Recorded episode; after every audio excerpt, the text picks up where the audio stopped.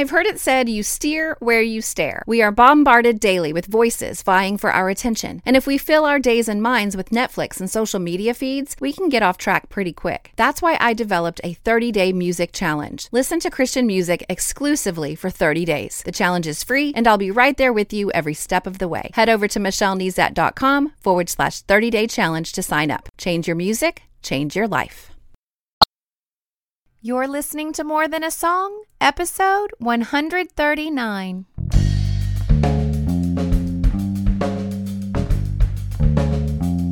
Hello, and welcome to this episode of More Than a Song.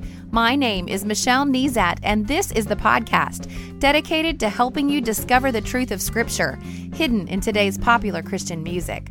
My goal is to teach you to connect portions of God's Word with the songs you're singing along with on the radio to help you meditate on truths that will transform your way of thinking and ultimately your life. Sometimes a lyric can get into you and lodge itself in your mind, and you just can't shake it. This is what happened to me this week with Ghost Ship's song, Son of David. Now, normally I choose songs that are currently playing on the radio to use as inspiration on the podcast. And I'm going to break my own guideline this week because when we sang this song recently at church, I couldn't shake the story or the song. And I hope you'll check out the song on YouTube at least. I always post a video, by the way, of the song on my show notes each week. And this week's show notes can be found at michellenezat.com forward slash 139. This way, if you're not familiar with the song, you can still listen to it all the way through before investing in it for your own playlist. So let's listen to that lyric that I couldn't shake and see where it leads us in scripture, shall we? The blind won't gain their sight by opening their eyes.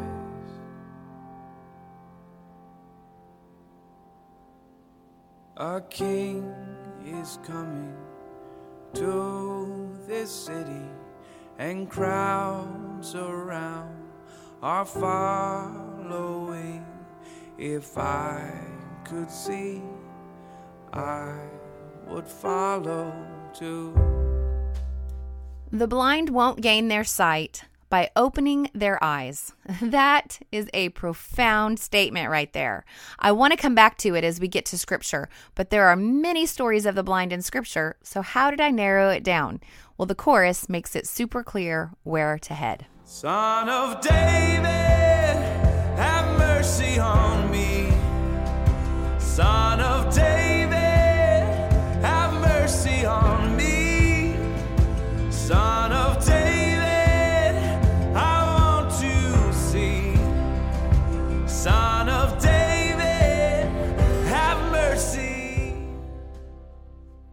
So, which blind man in scripture called out to Jesus, calling him son of David and saying, Have mercy on me? Well, Mark tells us his name is Bartimaeus, and we can read about him in Mark chapter 10.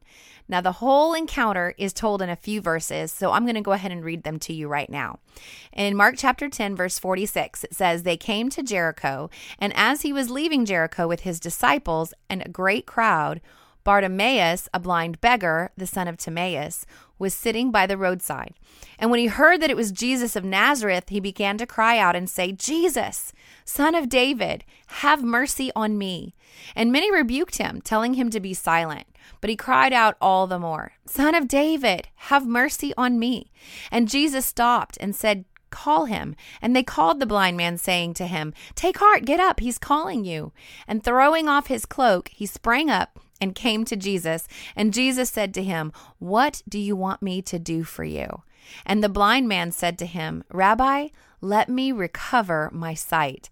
And Jesus said to him, Go your way, your faith has made you well. And immediately he recovered his sight and followed him along the way. All right, now that we've read the story, I want to introduce our bites for the week. Now, B I T E, Bible Interaction Tool Exercises, are the exercises that I use personally week after week by my you know for myself in my own study to interact with God's word. And I find if I try new things, then I don't get stuck in this study rut and it keeps Bible study exciting and therefore keeps me on a path that can lead to transformation. And I read this great quote this week by Lysa TerKeurst and she says inspiration and information without personal application will never amount to transformation. Let me say that one more time. Inspiration and information. So that's us reading the God's word. That might be you listening to the words of my podcast, maybe getting inspired, maybe getting inspired by the songs we're listening to. So inspiration and information without personal application will never amount to transformation. So that's been pretty incredible for me. I've I am very focused in my assignment from God to inspire people to read the Bible for themselves, okay? And I fully trust that the Holy Spirit can do the rest. But there is a rest to be done, meaning there's sometimes I offer up just infor- inspiration and information, you know, as I see it through my own study. And I realize that some of my podcasts are light on personal application. But that should not diminish the need to personally apply what you are learning to study so that it can lead to transformation. This is not a box to be checked, but a lifestyle that can lead to transformation only if we are willing to be challenged and apply the truths that we are learning to uncover through our Bible study. And I've said all of that to say, I love that you love the bites, the Bible interaction tool exercises. And I know you love them because you write to me and you tell me that you love them. And reading our Bible, which is my whole goal for you, is our first step toward transformation. But the reading is not the goal, right? Communion with God and life transformation is the goal. So let's jump into the bites I used this week.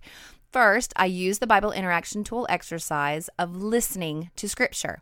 So I knew I wanted to read the story of Bartimaeus, and that, that story is told in Mark chapter 10 and Luke chapter 18. And I had some time in the car early in the week, so I turned off the radio.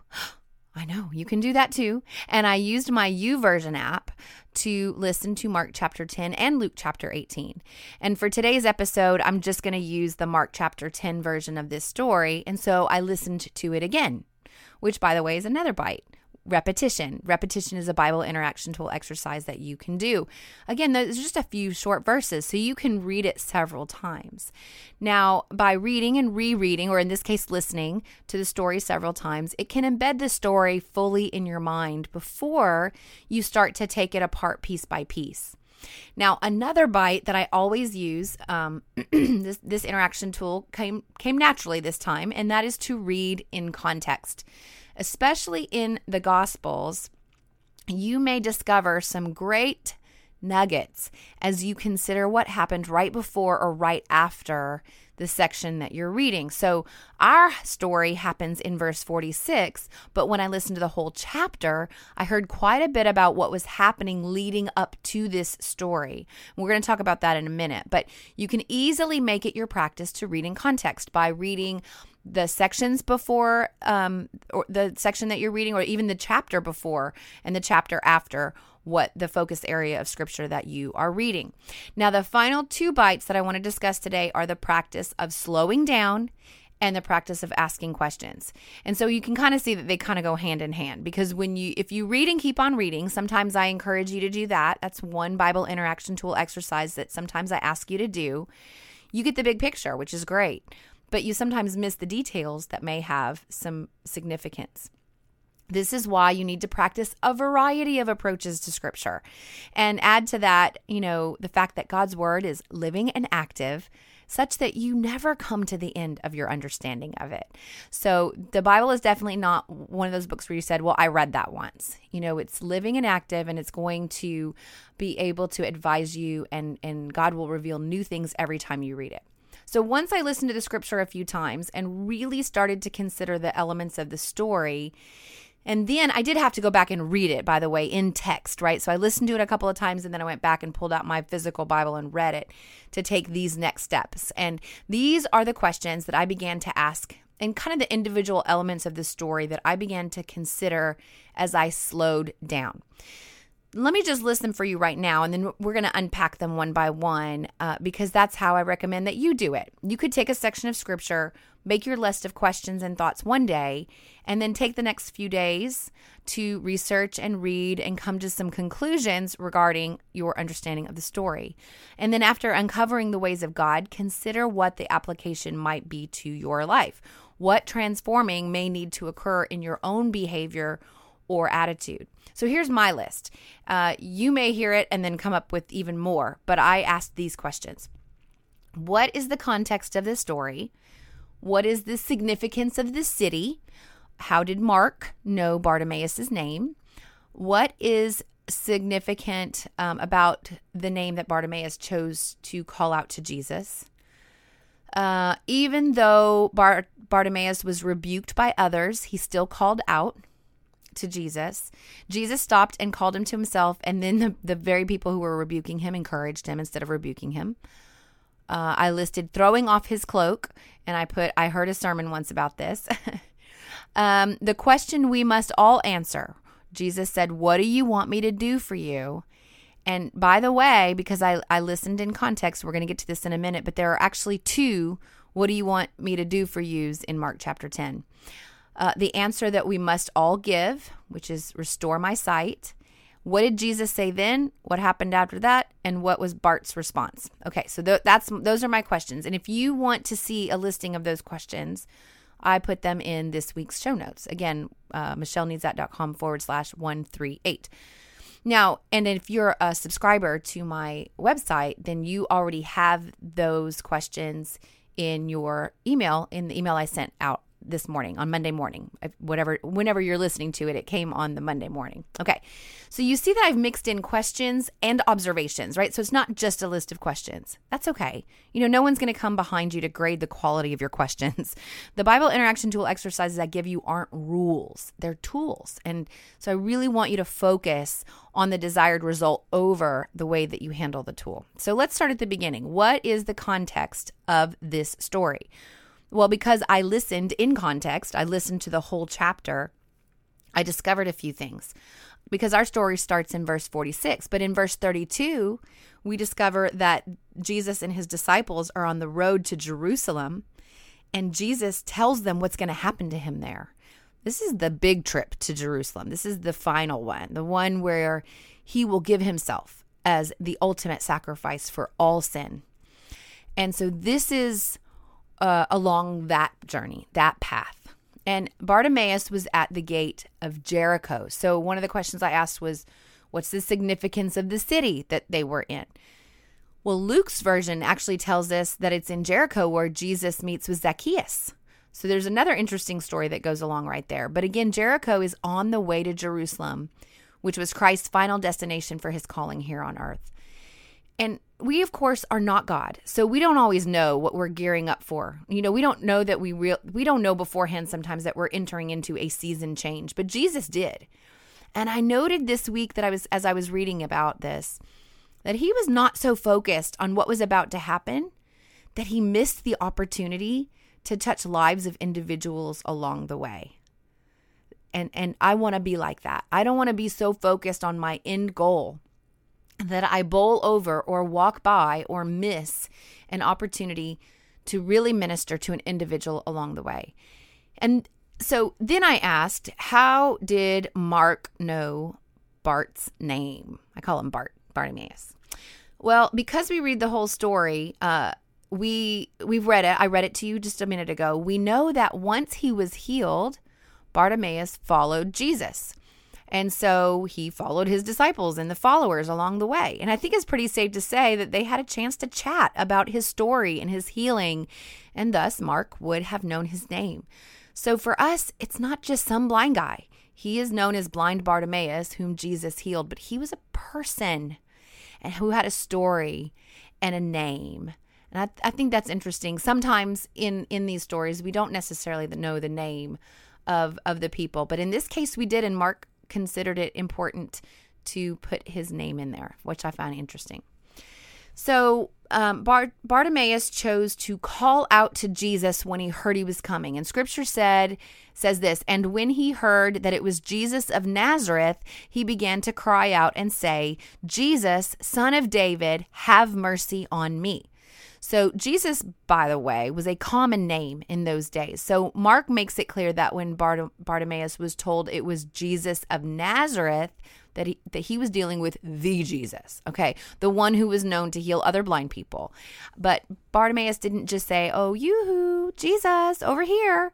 He cried out, "Jesus, son of David." So our song says in the lyrics, "A king is coming to this city, and crowds surround are following. If I could see, I would follow too." So any son of David would be in the royal lineage of of of David. But primarily, the son of David, the title son of David, is more than a statement of physical genealogy. It's a messianic title, meaning he's going to be, he is the Messiah. He is the promised one. He is the one that they had been waiting for. So when people referred to Jesus as the son of David, they meant that he was the long awaited deliverer, the fulfillment of all of these Old Testament prophecies. So when Bart called out to the son of David, just with that title, he was acknowledging his faith in the authority of Christ. And then I made note that even though Bart was rebuked by others, he still called out. You know, I have a uh, middle school daughter that will do or not do something that she really wants to do based on the feedback of her peers around her. it's the curse of middle school, I suppose. However, how often do we walk in that curse as well? How often do we shrink back at the rebuke of others when God's healing may just be a sincere cry away? Bart gives us a tremendous example in his persistence to make his request known. It is consistent with other teacher, teachings of Christ that God will reward that kind of persistence. So forget about those fickle rebukers. You cry out to the one who has the authority to make a difference in your situation. Cry out to the Son of David for mercy. He willing, willingly gives it. So, why do I call them fickle rebukers? Well, because in the next moment, when Jesus stops and then calls Bartimaeus to himself, they encourage him. Come on, he's calling you. Isn't that funny? They don't turn to Jesus and say, Oh, you don't want to mess around with old blind Bartimaeus. They're like, Bart, he really stopped for you. Oh my goodness. You know, what if he would have listened to their rebuke and not persistently and loudly and somewhat obnoxiously made his need known? Stuff to really, really think about as you consider this story. Then scripture says that Bart threw off his cloak and jumped up to go run to him. I'd heard a sermon on this once, and so I did a little digging to confirm. But folks with afflictions back in the day were to wear clothing that would identify them by their affliction. And this cloak that they would wear would also give them the right to beg at the gates because they could not earn money through labor. So blind Bartimaeus wore a cloak that identified him as a blind man. And so you were to wear a different kind of cloak if you suffered from leprosy, and another kind if you suffered from other kinds of afflictions. So your cloak became your identity. Your affliction became your identity. How many of us walk around with a cloak of shame of our affliction and it has become our identity? I say to you right now, friend, Jesus is walking by. The King is coming to you. Cry out to the Son of David who can become your new identity. Throw off that cloak and receive his healing and follow him. That could be a podcast just in, in and of itself. So then comes Jesus' question to Bartimaeus What do you want me to do for you? Now, because I read in context this week, I mentioned a minute ago, I discovered that this is the second what do you want me to do for you question in Mark chapter 10. Earlier in the chapter, James and John, two disciples, two of the 12 disciples, come up to Jesus and said this, and I'm not even kidding. They say, Teacher, we want you to do for us whatever we ask of you. Oh my goodness. Uh, to which Jesus replies this What do you want me to do for you? So then they go on to ask for prime seating in his coming kingdom. So one wants to be on his right hand and one wants to be on his left hand. You see, they got caught up in being close to the king, the future king, and they thought they might be exalted advisors to the king. So I just find it so interesting that both Bartimaeus and James and John recognized Christ as king, right? Both made personal requests, and Jesus asked both of them what they wanted. They both cried out to him, but it was their answer that revealed their heart. One was a cry for mercy, and one was a request for advancement. One came from a place of humility and recognition of Christ's authority, and the other came from a very selfish place, not fully understanding what kind of kingdom Jesus was about to usher in. I want to answer like Bartimaeus. When I cry out to Jesus, acknowledging his authority over everything, I want to ask for sight, not promotion. Restore my sight, Lord, when my eyes are clouded over with hurt and anger and rejection. I can't see to follow you because of my blindness, and just opening my eyes doesn't cut it. I need you to restore my sight. Let me see things the way you see them so I can join you in the direction you are going. And what was Jesus' response to his request? Go your way. Your faith has made you well. What was his response to James and John? Well, basically, you don't get it. You're blinded by your selfishness. I can't determine who will sit on my right and left anyway. That's God's to grant. And my kingdom doesn't work like that anyway. If you want to be the greatest, you have to be the slave of all. So it's our faith that makes us well, not our bold requests. And then Bart followed Jesus. You know, he didn't know what he was walking into. He didn't realize that he would experience the highs and lows that that coming week would bring. The Messiah that healed him was about to give himself in such a way that the mercy that was individually bestowed upon Bartimaeus would now become available to all of us if we would just cry out. I encourage you, friend, if you have never cried out for salvation from the Lord, there is no magic prayer. Just cry out, accepting his authority as Messiah and Savior with faith, and turn and follow him. And following him just means you're willing to be in his word and then willing to apply it in your own life. It's a lifelong journey, but so worth it. So, what's next? Well, read Mark chapter 10 this week. Perhaps you can start by listening to an audio version like I did. You know, read it several times and then slow down and list questions and observations that you can use to continue to study throughout the week. And use this song to consider this story with fresh perspective. It's a really powerful song. So while you're in God's Word this week, let me know how you're doing. Email me, Michelle at michellenezat.com. Hop on Twitter or Facebook, and we can talk about what you're learning. Now, before I tell you what song will be featured next week, I want to shout out to Maggie from Virginia, Gwen from Arkansas, Shirley from Texas, Laura from Missouri, Marianne from Michigan, Leslie from California, Abby from Alaska, and Elizabeth from North Carolina. These are my newest subscribers to my website welcome. Now, the benefit of subscribing is that I will email you once a week, and in that email, you get a weekly memory verse resource to, to display on your smartphone, tablet, desktop, or you can even print it out. And you get an email recap of the week's episode, and you'll get instant access to any of the resources that I create for my episodes from time to time. And all of that is just my way to say thank you for listening. So head over to michellenezat.com to subscribe today.